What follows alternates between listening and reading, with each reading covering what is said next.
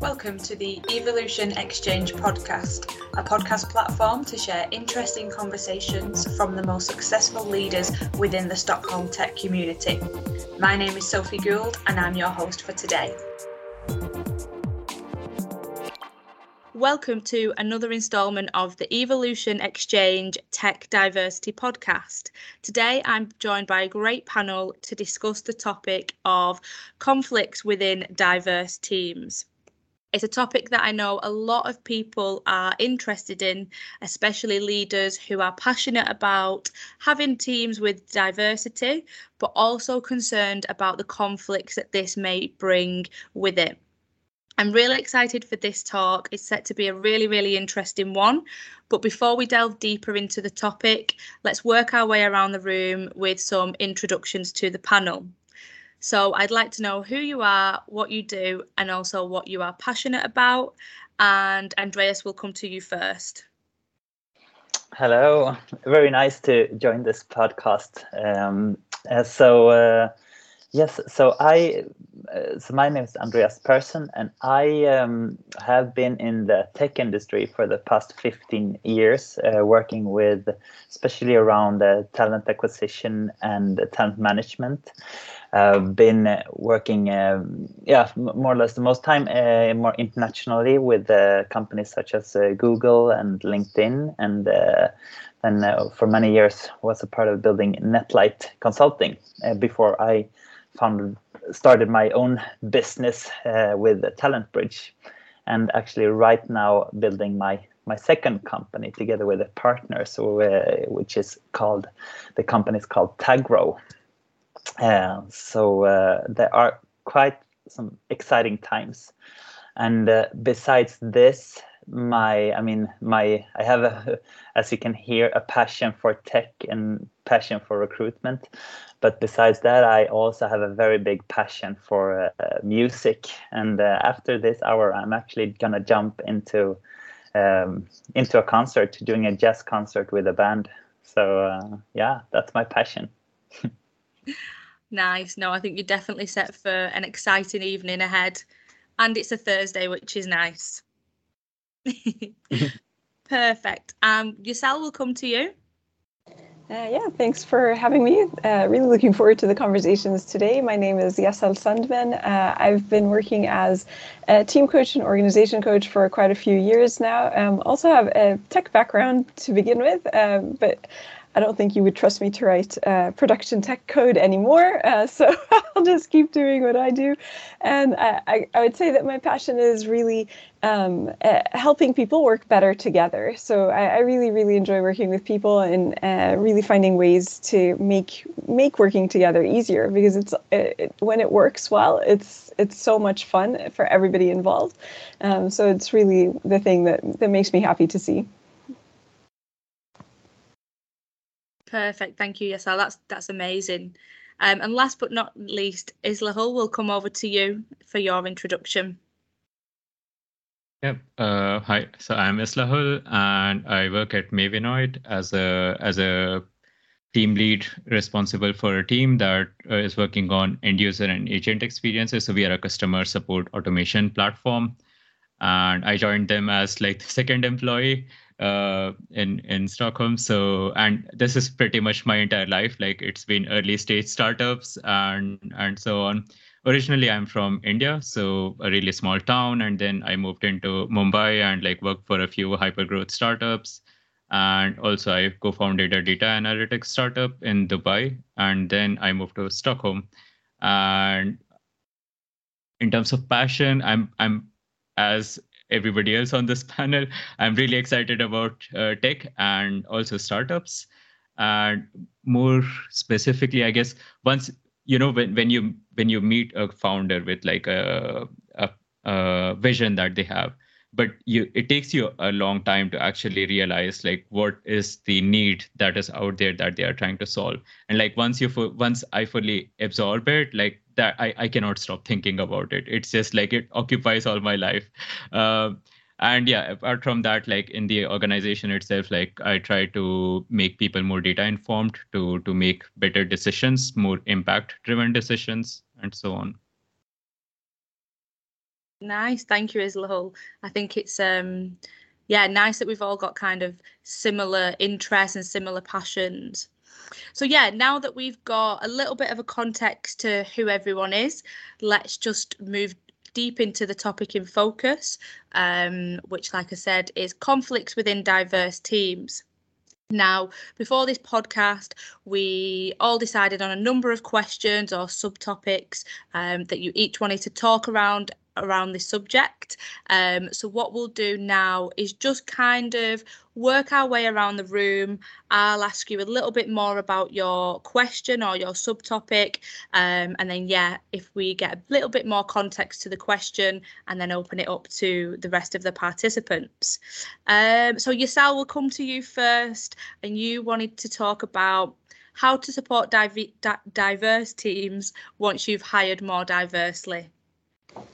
Yeah, so uh, uh, my question came out of the fact that uh, the topic was conflicts uh, within diverse teams, and I just wonder maybe we don't have to have conflicts within diverse teams that just that are because they're diverse teams. So uh, I, I, feel like a, lot of times uh, we're hiring diversely, but maybe it's a goal that the company has, maybe it's something that's been set on a leadership level or an HR level, and we try to meet certain quotas, do certain things without thinking about what does that actually mean uh, if we hire diversely, especially the first few people who you hire who might be different from uh, who you're working on with. Uh, so I was thinking, you know, what is it if, if we can sort of shift that conversation and say, you know, instead of assuming that we might have conflicts on diverse teams and how it could work, well, what what can we do uh, when we bring in people uh, who have diverse backgrounds, uh, different ways of thinking, so that we can actually make the best of that? We we all know that we really do want to have different perspectives for solving certain kinds of problems, it is a really benefit for us. So creating that kind of environment.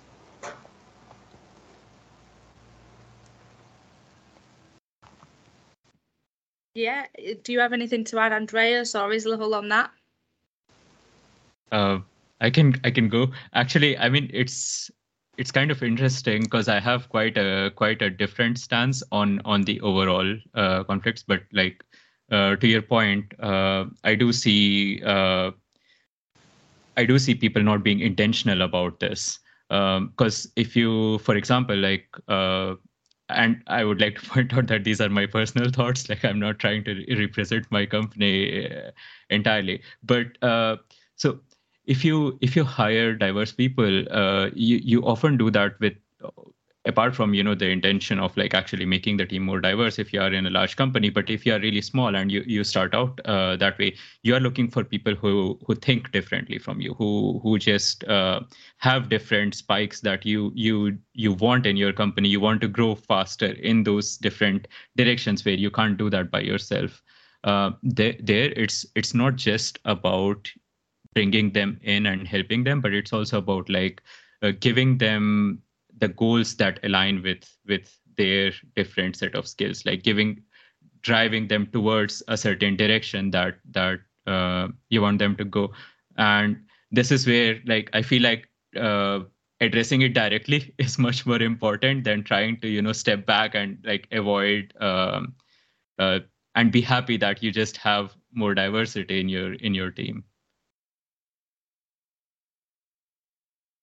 Uh, yeah, I would have to say that I, I, I really agree with that too, and and think that that is the kind of way that we should be thinking about it. If how do we how do we create a multiplier from having diversity? Uh, so, uh, what are the things that we should think about? Because if you just sort of put people together and without creating some of this uh, scaffolding, uh, I think is is basically what you were describing, is right? Like you know maybe setting uh, goals that are aligned with what it is that the people's strengths are, and if you otherwise just uh, put a whole bunch of people in there who might have uh, very different strengths and very different ways of seeing things, uh, you might not really get to the result that you'd like to see. You might end up creating a lot of friction uh, between the different people who are working together instead of actually focusing on uh, what it is that we would like to accomplish together and how can we best make use of all of our skills. How great it is that we've got um, three different people on the team who each have a different uh, new perspective, different way of looking at it, different way of problem solving. How can we make the best uh, out of that? So creating a, an environment for it, and I would uh, definitely agree with uh, approaching that directly as well, and not just hoping uh, that oh everything's going to work out. Uh, but I was just wondering, uh, Andreas, if you uh, what thoughts you had on it. Yeah, I, I really love, uh, by the way, the topic that you address here. And uh, one perspective I see is also the the importance of actually really making time for discussing those uh, matters and discussing like how do we want to collaborate in this team and how how should we yeah shape shape our way forward together. And uh, i mean independent on how, how diverse or, or not diverse a team is you need to really like set time off for for uh, if yeah for discussing those kind of topics. Uh, because i see i see it's very easy to run really fast with the the, the like task oriented kind of way of uh, of running a, a business and uh, and setting very little time up to to talk around like how do you want to collaborate together? And often as i also see is that often you don't need maybe to put a lot of time to discuss this but you need to put time and you need to put time continuously around this uh, and having having a plan for that like across the organization with all teams that all teams actually discuss those matters uh, continuously. So that's if i want to yeah if I add something to it but uh, yeah. Yeah. Nice. Have, have either of or all three of you got um any kind of strategies or examples or anything that you've done previously that that kind of address that kind of addressing it head on and having these conversations any kind of successes i suppose with dealing with those situations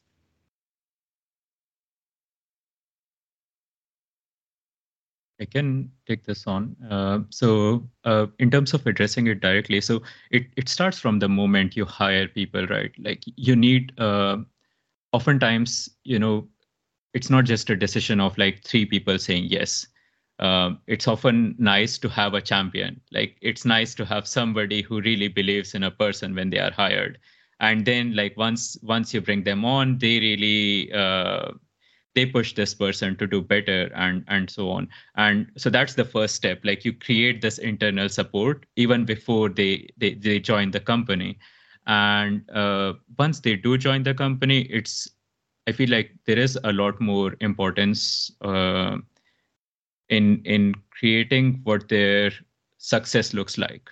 Uh, and this is quite hard as a manager. Like when you hire diverse teams like even the person that you are hiring even if you are managing them they are different from you. So it is actually a hard problem to think of like what them being successful looks like. And it oftentimes you know you, you need to put yourself aside and what your needs are that this person is going to fulfill uh, while actually thinking uh, about like how how this person's skills put, being put to success looks like for the organization. And then you can uh, bring goals into the picture and and establish more concrete stuff for the near future. I wouldn't say like make a five year plan. Uh, I'm, I'm not a big fan as you can imagine. Uh, but it's it's a it's all about being very intentional in the early stages. And and then you get to you, know once somebody starts working with you like it's a completely different game. Like you get to know them you get to know maybe your assumptions are wrong and so on. So you need to adapt quite a bit. Uh, but i would say like when you start earlier it's it's much better um, yeah, I, I, plus one uh, on that. Uh, really strongly uh, agree with making sure that you know the, the process doesn't start at the day that they walk through the door, but the day that you've taken contact with them. Um, and then once they're there, I, I, I just want to maybe add uh, something that I, I, I do when I work with my teams, which I think you can do even if your team isn't diverse. But it, it's really trying to help people get an understanding for how we see things differently. Um, so it might have to do with how what my value system looks like. You know maybe uh, I'm the kind of person who really values being able to work independently, uh, try to figure out a problem by myself, and then come back to you and have discussions about it later on. Whereas somebody else might really value, like, you know, uh, talking it out at the very beginning and uh, trying to work together on it and see what happens before they go off and do something different. And so, like having that kind of conversation. Uh, how do we like to work? What is it? What does it look like? Uh, what are the things uh, that I would like to get uh, from my team members, and what are the things that they would like to get from me? Uh, and I think um, also to add to that inten- intentionality about it, it really has to do to with the team being intentionally flexible as well. You really do have to give and take uh, on a team and anytime that you're working with it, and especially when we have different ways of looking at things and different way needs for what could work well with us. So um, yeah, I really like uh, uh a lot of different working a lot with teams around those kinds of conversations as well. Um, and maybe I would also then uh, weave in the, what Andrea said that it's not something that you have to do. Like you don't have to like take everybody out for like a three day uh, offsite to have these conversations, but maybe they are kinds of conversations that you can take up uh, every once in a while. Talk about them as you're working through things, uh, as you're getting to know each other. So it doesn't have to be a real forced uh, conversation, but uh, instead rather a part of how we work, especially every time we bring in somebody new to the team, getting to know them. Um, yeah, I can also add uh, on this that uh, I mean this uh, those kind of conversations, or or actually uh, bring, bringing all in, bringing in all all the like the teammates' uh, perspectives on things. You can you can like one trick that I, uh, we we do usually use a lot in in workshops is that we set some some timing, for instance, on two minutes or three minutes, where we go around the table. Let's say we're five people or seven people. It's very common that one or two people like talks most of the time. So like doing things like this, I mean, there, uh, which gets everyone to actually yeah say the words and and on during those two or three minutes no one can interrupt so that's like that's very important and uh, and uh, so that I would say could be one way to to really uh, yeah get everyone's perspective independent on if how extrovert or how, like introvert or yeah you are. And uh, yeah so just a, a tip uh, related to this which you can use in any kind of workshop not only discussing how do you want to collaborate but actually any topic yeah, I think that's such a good. It seems so kind of obvious, but yeah, it makes sense. Like, let's not interrupt someone. Let's let these people talk and, and get it out there. Um, no, I love that. Okay, nice. I think that was a really good, good kind of question to bring to the table. There's loads of ideas there. Um, and now Islahul will come to you. So there was a few things you wanted to cover, um, kind of healthy conflicts, conflict resolution when you're in a remote first setup, and then also kind of company culture and versus cultural diversity. So yeah, tell us about all your ideas around these yeah. I think we can start one at a time but like it's it's kind of uh, nice that you know we started off with like how do we how do we try to uh, have structures where you don't have that many conflicts. But actually i come from an another extreme point of view where uh, i actually see conflicts as as a sign that the organization is functioning well. So it means that to me that's an indicator of like people caring having more ownership having more spikiness, like people who who are really strong at different aspects and so on. Uh, so like again as as people like you see a conflict you know your first reaction is like ah this is like you know i don't want this like this is uncomfortable but uh, i think if you shift that default uh, thinking that uh, this conflict is maybe something constructive and always look at that as the first step um, then you can actually identify what are the problems you are trying to solve. Um, and in a startup, you are you are against you know extension basically like that's your first first enemy. Uh, but uh, you you need to actually embrace those hard pro- hard problems. You need to actually debate different points of view to get to the right solution. And when you do that, you you also have you bring in individuals who have very strong uh, uh, point of views in such a in such an early stage team. Um, so then it's a lot more about balancing this uh, conflicts as trying to resolve it towards the right thing to do rather than who turned out to be right in in that situation and i think that's a distinction that you as a person who is leading that team or who is leading that particular uh, project or let's say you know even a small discussion need to keep in mind like whenever you need to keep in mind this balance of like let's move towards what's the right solution uh, rather than uh, different let's say bragging rights out of the out of the meeting. Uh, what what do you guys think about this uh, yeah, I, I really like um, the the way that you talk about it. Right, if you have a team that doesn't have any conflicts at all, you probably have an apathetical team. They just don't care if if they don't have any disagreements. Uh, and I really like uh, um, there's a, a, really nice little visualization that went out about like you know what kinds of conflicts it is that you would like to have in a workplace. And um, it split it up into task conflicts versus relation, relationship conflicts. And a task conflict is when it's you and me versus the problem that we're having. Uh, so we can take a look externally at what it is whereas a relationship conflict is you versus me. Uh, and i think that uh, if we really have uh, task conflicts then that is where we want to be right? Like we want to be able to have a differing opinions about how we might solve it, uh, what might be the right way to do it, the best way to do it. And you really don't want to ever devolve into, uh, well, you know, you're this kind of person or you're difficult or impossible to work with. So uh, when I take a look at teams and I see zero conflict, I would agree. I would really, I would worry. I would think that, you know, why not? where, where are all the solutions coming from? Uh, at the same time, I really don't necessarily go into a team and want to see a whole bunch of relationship conflict um, because that means we're not getting anything done. We're seeing each other not as other people uh, who we can work with. We're seeing each other as problems who we need to somehow work around, manage, or solve. Uh, so yeah, uh, I really liked your take on it. It's lovely. I can also add to this. Uh, very, very interesting. Uh, interesting to talk about conflict as some, something uh, positive. Uh, for me, like uh, I have a connotation of the word as something that I'm a bit afraid of. Uh, but I think, I mean, uh, I, I, really, uh, yeah, it's uh, it's interesting, um, and I I am also with this uh, thinking like when when is it the conflict and when is it just like having different opinions, but it's not the conflict, or is it the same? Could it be the same thing?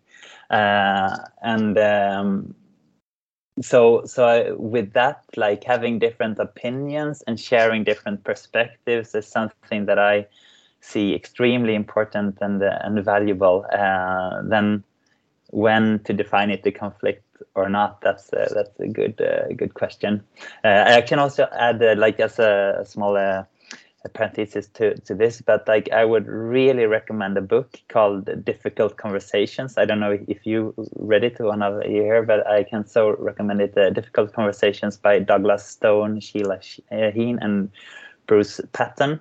Uh, it is uh, brings up very many uh, good perspectives on on this topic. I would say.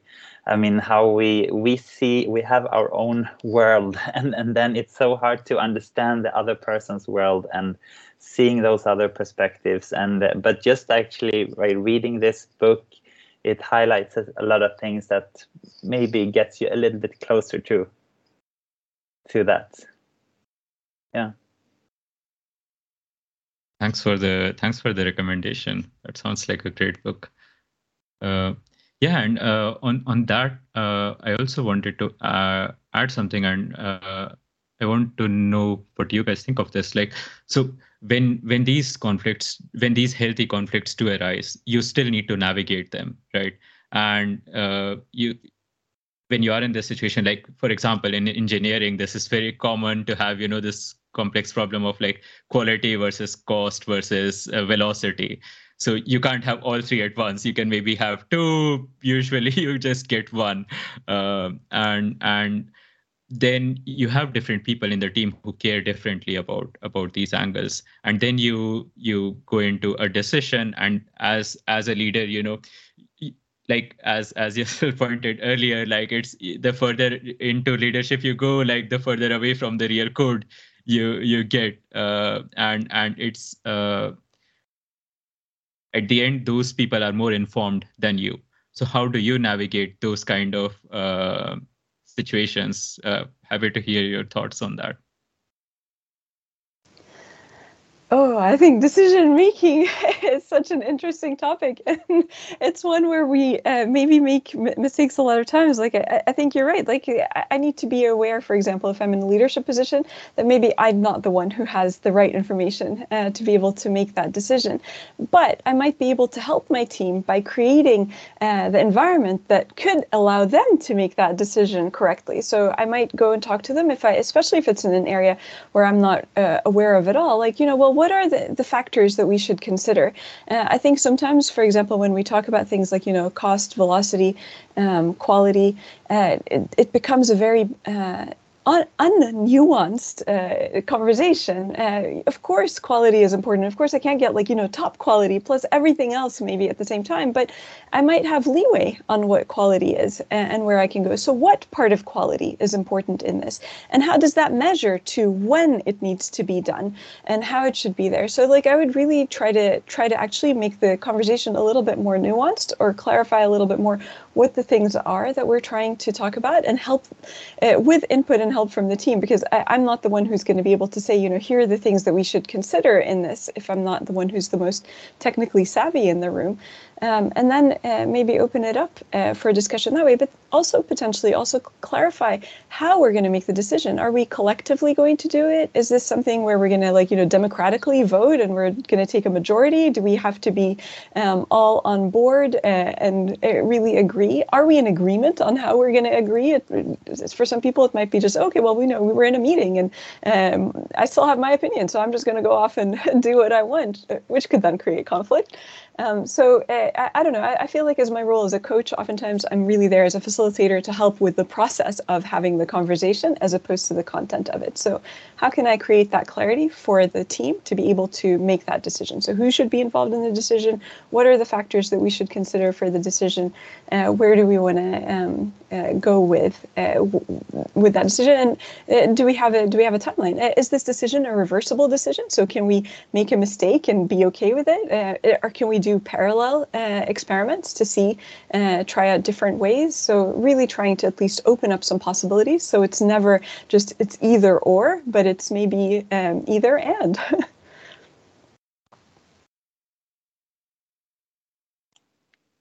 yeah I was also thinking of um, when I heard your your uh, presentation of this topic that uh, I, am reading a book uh, by uh, Björn Natthiko, uh, which is called uh, "Jag kan ha fel." I can I might be wrong, basically, and uh, I think that's he talks about that as a like a, as a mantra, and I started really massaging that sentence quite a lot in different topics. like I can I can be wrong. Like I, I and assume that I might be wrong on different topics. And if like the, I mean, if you build a kind of a culture that where we we I mean we have that mantra and it's okay to be wrong as well. It's okay to miss some perspectives, but be curious to actually go get more perspectives and and uh, assume that you you might be wrong. Uh, I might be wrong. Uh, I think that's uh, something to add add to it. Yeah.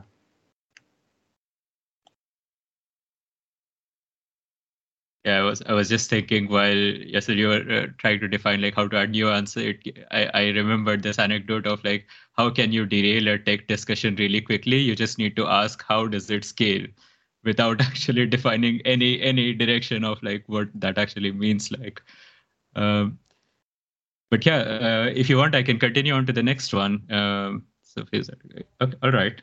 Um, yeah, so on the on remote, so I, I do feel like remote is one of the best tools that you can actually use to increase diversity. Like let's say as an organization, that's your goal. I do think like it's one of the tools that people avoid quite a bit, but it's actually very powerful. And like uh, coming from from India and like you know and even not just india like everywhere in the world like women do more of the housework. Like if you want more women in your company you need to free up time for them. And remote is again a good way to to actually accommodate for for those situations. Um, and for like people who again from an indian culture like you take care of like your your parents and your elderly and so on Um, so you need time for that, and and you need flexibility of that. You would you would want to travel back home and and so on. So I do feel like with since especially uh, in in our company as well, like since we went remote, we have had so much uh, such an easy time adding more people to it, and it's uh, again there is uh, I guess this is kind of the interesting thing where I would like to hear your experiences as well. Actually being more remote reduced the conflicts and it also reduced kind of the healthy conflicts uh, because people people did not just talk to each other as much. Um, so that is something that i personally actively try to try to work on but happy to hear if if you guys have any ideas around around this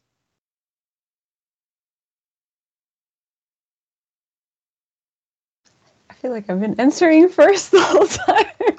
All right. Um, uh, yeah, I, I, I agree. I think it's a great equalizer when you're working remote first uh, in a different kind of way. So I've worked with a lot of uh, teams that have had uh, remote participants, but where some other ones have all been in, in the same room. And uh, of course, you end up actually with a lot of interesting uh, miscommunications and conflicts because of situations like this. When you've got three people who maybe are uh, distributed somewhere else, and then you've got four people in a room, you're really missing out on the conversation. So I would agree with you, right? Like that by by putting us remote, uh, that gets rid of a lot of the con- kinds of conflicts that we might have had because we weren't all on equal footing uh, beforehand.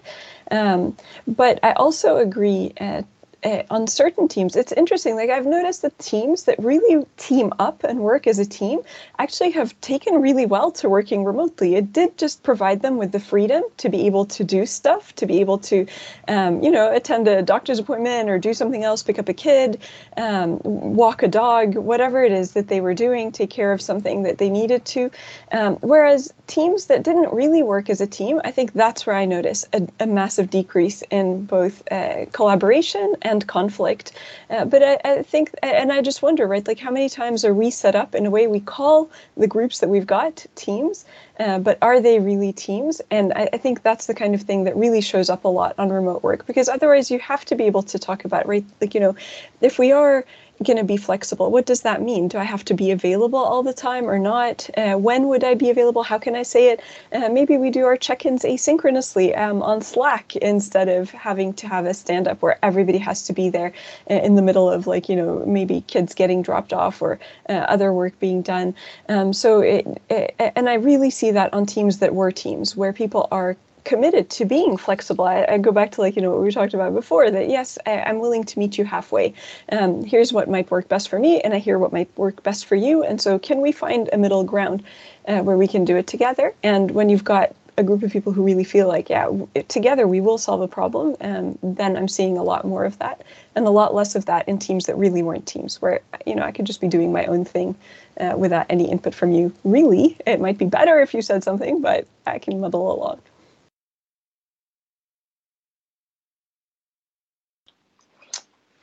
Yeah, um, if I'm gonna add on this, I was thinking um, uh, one aspect I'm thinking is that like when you're actually seeing each other in person and uh, giving each other feedback, that can sometimes, I mean, I, I, think that's it's very valuable to to meet in person and to to uh, sit together when uh, like if you're gonna solve something together if you have uh, different opinions on something and actually being there together in the room and, and, and catching all the the five senses or like to, to to being able to do that together that's uh, something powerful that like being 100% remote that takes something away.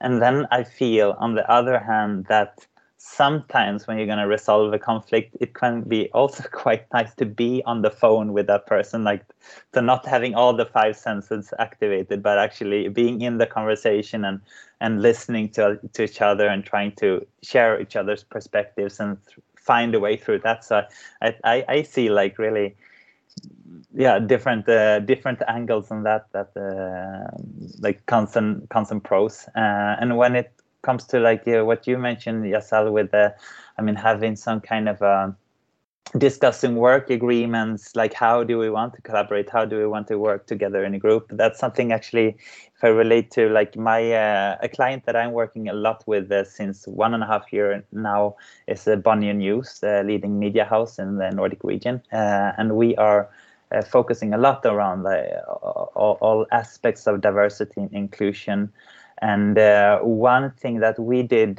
was that we created um, like framework or work agreement for both like when being on site and being uh, in, in hybrid contexts and from like the actual technology and how to use it together but also like how how do we want to be together in the meeting how like making space for each other and so on so uh, having a, that on on paper and, and distributing it and also actually making all teams uh, do do workshops on this. So we have this work agreement. What does it mean to us in our team? And maybe we tweak it a bit in our team because because of different factors. But actually having some of those statements uh, on paper, I think that's a really good good thing that uh, helped us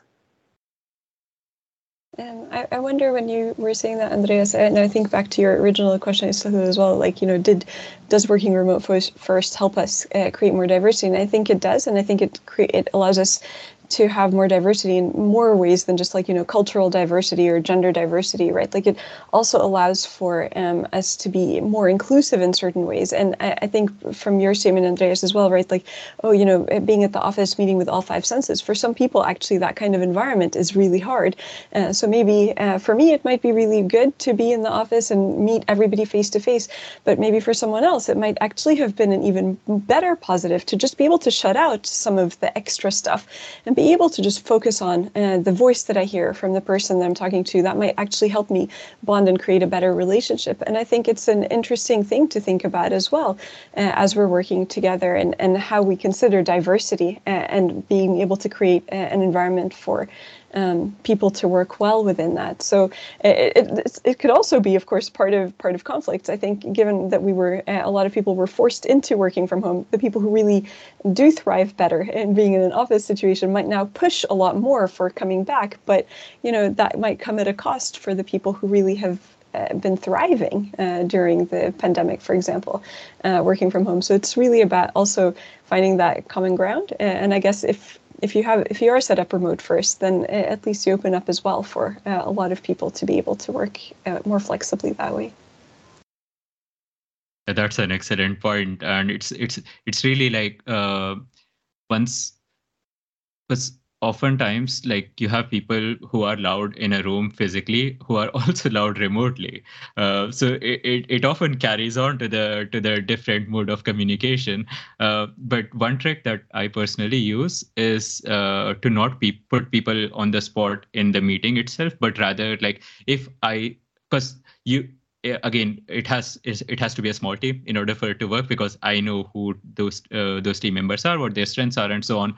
Uh, but if there is a thing that we are discussing that you I expect somebody to care about and they remain silent during that meeting i will just follow up after that meeting that hey what did you think about this? Do you think that this decision is right?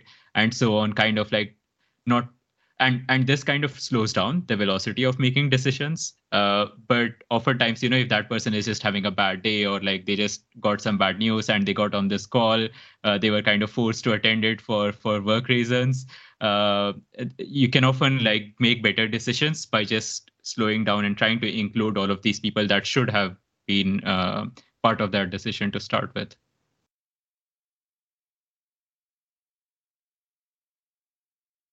Right. Uh, I guess uh, the last one, uh, to be a bit quick uh, on this one.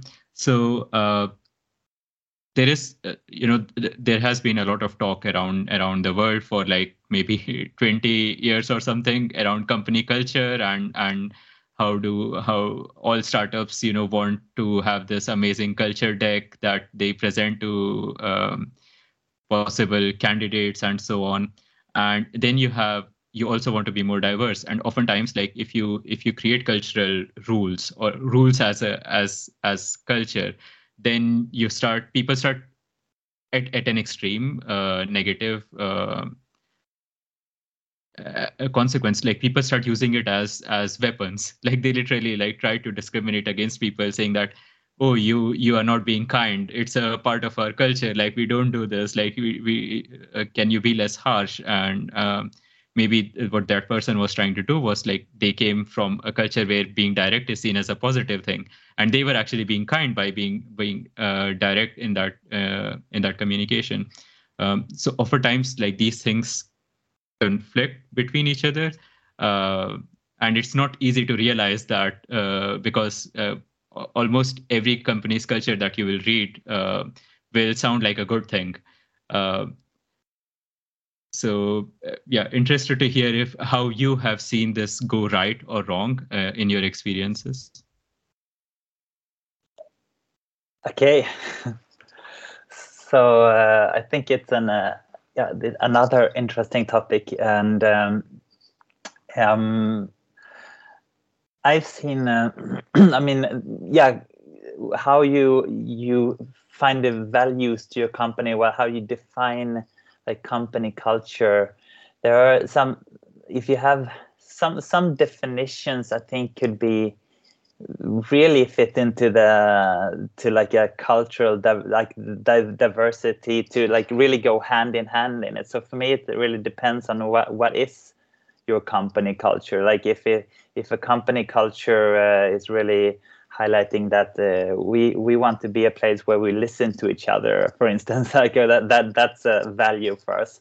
I mean that for for me that's a value like depend independent on on uh, who you are. I think that's a, a value that could like really uh, fit pretty well to and, and uh, like to, to listen to each other's perspectives and so on. So so there are some like values that i think you just genuinely can fit any in any company. And if you can live by those values i think that's that's really amazing. But then of course there are all, all those values that that might uh, feel more like okay i need to be this person like uh, according to those values. And and i've seen values that i have not that i haven't feel so aligned with. And I, am not going to go into like details on them but i, I really hear your i, I know uh, what your i mean what kind of difficulties that could be with that. And i uh, when when that doesn't align. And uh, so really thinking around what kind of values could be universal and uh, and uh, go with those kind of values i would say is one way. Mm. Yeah, I think uh, part of the difficulty in it, though, too, is that uh, sometimes things that might feel universal might not actually be universal. Um, uh, maybe I'll give a book tip. Uh, it, it, reduces the problem a little bit, but it's a nice uh, visualization of it. It's called uh, The Culture Map by Erin Meyer, and it really shows on eight different perspectives, like where where would people, where my people, where my cultures uh, land on that? And so I think that especially if you're talking about cultural diversity, actually things that might feel like, you know, everybody of course would want to have this. Well, maybe not everybody would. Uh, and so like, but just to answer your question, it's like I was working in um, uh, a part of the organization where we got to build up a, a, a product team from uh, five people, uh, and we grew to I think about 55 uh, within a year and a half, like mimicking a successful startups journey on it. And our take really was we, we took a look at, you know, how, how had people built up teams around us? What, what had they done? And we said, you know, culture should evolve. I bring in a new person, especially a new person who's different than uh, the rest of us. We really wanted to be able to bring in diverse opinions. Why would we grow if it wasn't to get in somebody who uh, could help us out in an area that we were weak with? Well, let's take a look at uh, what the things are that we agree on how we work. Uh, what are the behaviors that we thought were valuable? Uh, let's take those back out again and let's ask this person what they see. Do you think that we actually have this kind of culture here to begin with? Like, are we living the things that we say that we are? And then also, well, what are what is important to you? How can we evolve this now that we are no longer who we were? Because the what we set was was true for us when we were those five people. Okay, but now we're not. We're now we're this nine group of people. We're not the same thing that we were. And maybe some things that actually work really well when you're a lot smaller work less well uh, as you grow as well. Uh, or you might have to clarify, well, what does that mean? To what extent? Um, especially things that uh, I think uh, uh, in Sweden we value, but we're a little bit glib about. Like we talk about transparency. Yes, we, we really value it. But and when you're a five people company, um, transparency means something different than when you're a 50 people company. Um, so what does that mean? Did we evolve that as we went along, or are we still expecting us to be what we were when we were five? So yeah, I think it's a, an interesting question with a lot of ways of looking at it. But to me, I, I think the healthiest cultures or company cultures are the one that evolve as we bring more people in. Yeah, really love that perspective. And that's also kind of my trick of of judging a company culture is like how small is it actually written down?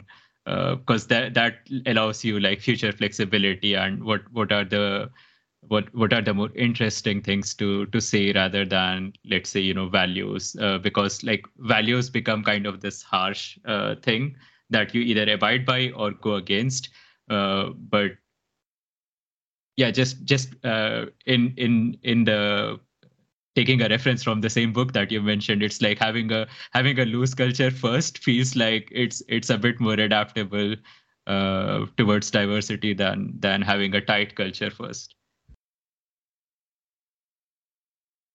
Nice, thank you. I think that's a really, really interesting topic. Um, I do a lot of diversity topics and podcasts, and company culture always, always comes into play. Um, so there's some really good ideas that we, we've discussed there. Okay, finally, Andreas, will come to you for your kind of question, which was, our subtopic, let's say, which was more on the thoughts of leadership and coaching and the art of listening. So, yeah, I'm excited to hear this. Yes.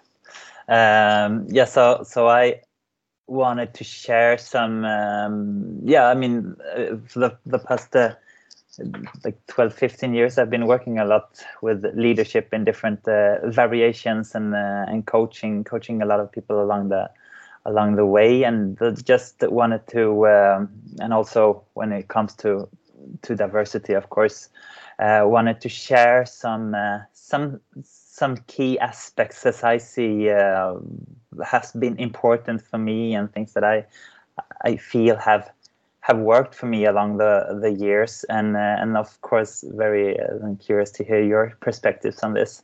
So i want to to mention a few. And one that i feel much for is that uh, the the aspect of like leading with good intentions, like believing in good intentions from your surrounding, from the one you coach. Uh, I mean, we we have we always have like different perspectives and and different reasons why we do what we do, but we often have a common goal. So uh, it's just that we act different and we have different ways to get to that uh, to that goal and and it's of course as we talked about before it uh, might often lead to conflicts. Uh, and and of course that's okay as we also talked about. But like having the the mantra or uh, or, or perspective uh, of like this is probably a good intention that somehow even if we have a complete opposite way of seeing this this thing it somehow eases up the the the conversation. Um, so so I think that is that is one. Uh, one is definitely don't talk too much, rather listen. Um, so I mean to to really reach through to someone to engage someone, you need to listen first. Um, then another very important I see is uh, which Brené Brown, one of a very big inspiration for me. Uh, she talks a lot around vulnerability, uh, and that we could dig into for hours. Uh, but uh, but it's um, yeah, I mean, opening up to each other and being human, uh, being true to yourself and to to the other person, and uh, and like lead through that. Um, I think that's very very key for me. Um, and then um, trying to be genuinely curious with the person you have in front of you. Um, this is something that I, I always uh, try to have as a mantra, independent if it's when I'm leading, like when I'm mentoring someone, coaching someone, or also I, I mean, I, I told you from the beginning, I've been 15 years in recruitment. I've interviewed thousands of people, and independent on how far from a match this is to to the actual uh, position or if you you will never employ this person but every person has someone something to teach you and we can yeah we can we can learn something from each other and independent on how different we are from each other and how strange this conversation was being curious and genuinely try to listen and try to dig into under the surface and being genuinely curious about that i think that takes you takes you far. Yeah. And then uh, one more. So be generous uh, as much as possible be generous. Open be open to share your best tips and tricks around uh, everything from leadership to uh, around the topics that you collaborate around.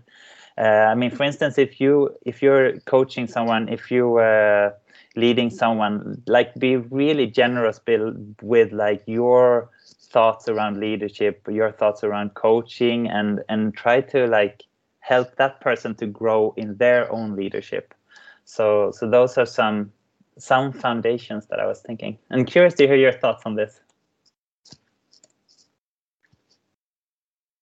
Right uh, I guess uh, with a recency bias, I can I can tag along on the being generous part. Uh, this is probably one of the the most useful advice uh, that I got from a from a manager was uh, to be useful.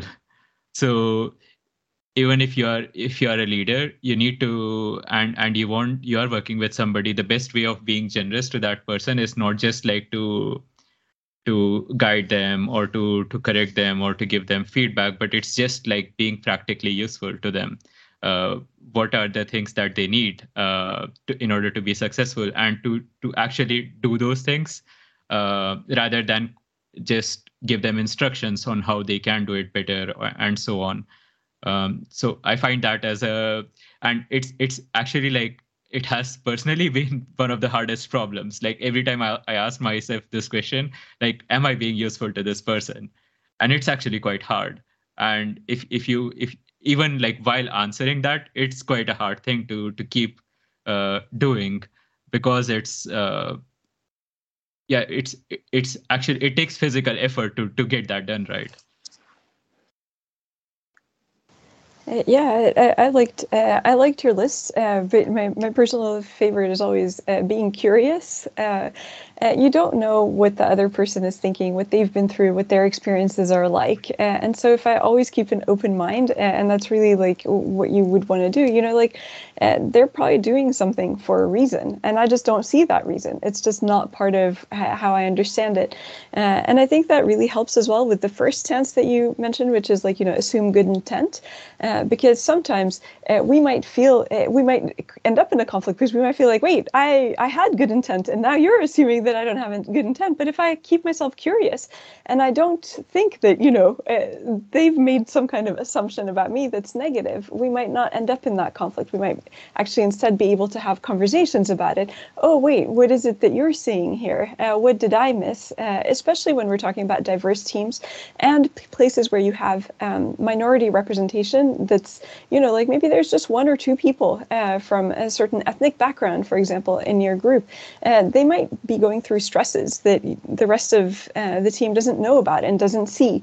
Uh, and so like it's it, it might not just it, like you know just having that curious stance might really help and keep us open to being able to understand how somebody else might react to something that would be different um, than how we're reacting. And also on on that note, it's also and this is something that I often found in Sweden as as a personal experience as I as I moved in here. Uh, now it's almost five years ago, uh, but I, I found people very understanding uh, in the way that yeah i'm from india and like they they knew a bunch of stuff about india and so on um, but i did run into people who kind of tried to generalize my behavior towards being indian and that's kind of an easy mistake to make right like you have worked with three other indians before this fourth other person comes in the way they behave is like the first thing you think of like oh it's because they are indian or it's uh, i need to behave with them in a certain way because uh, they are Indian in order to be uh, nice. Uh, and this is this again. This actually comes from good intentions. So this comes from you being careful about their backgrounds and so on. Uh, but when you are in in a high performance environment, you you actually need to get through that through through to that person. So you really want to know them as an individual uh, before you try to put correlate their background with them and always try to and an, an easy trick to do that is to how are how is this person like not confining to my like just find that one anecdote that you feel that doesn't uh, match with what you what structures you have known or what uh, presumptions you have. And that often like drives you to know more about that about that person as an individual Nice. Well, thank you all. I think that was um, a really nice kind of final topic to end it on. Um, I think just as a listener, kind of sitting here, there were some really key things throughout that whole conversation. Um, I really like the kind of ideas of healthy conflicts, or do we even need to have conflicts rather than solutions, as well as the company culture stuff. And then, yeah, the advice then at the end for kind of leaders with good intentions, be generous, be curious. Um, perfect way to wrap it up. Uh, does anybody have anything else to add before we finish, before we end this? Perfect. Okay, well, this has been the Evolution Exchange podcast. I want to take this opportunity to thank Andreas, Islahul, and Yasal for providing the insights and into this topic. And of course, thank you for t- thank you to the listeners for listening.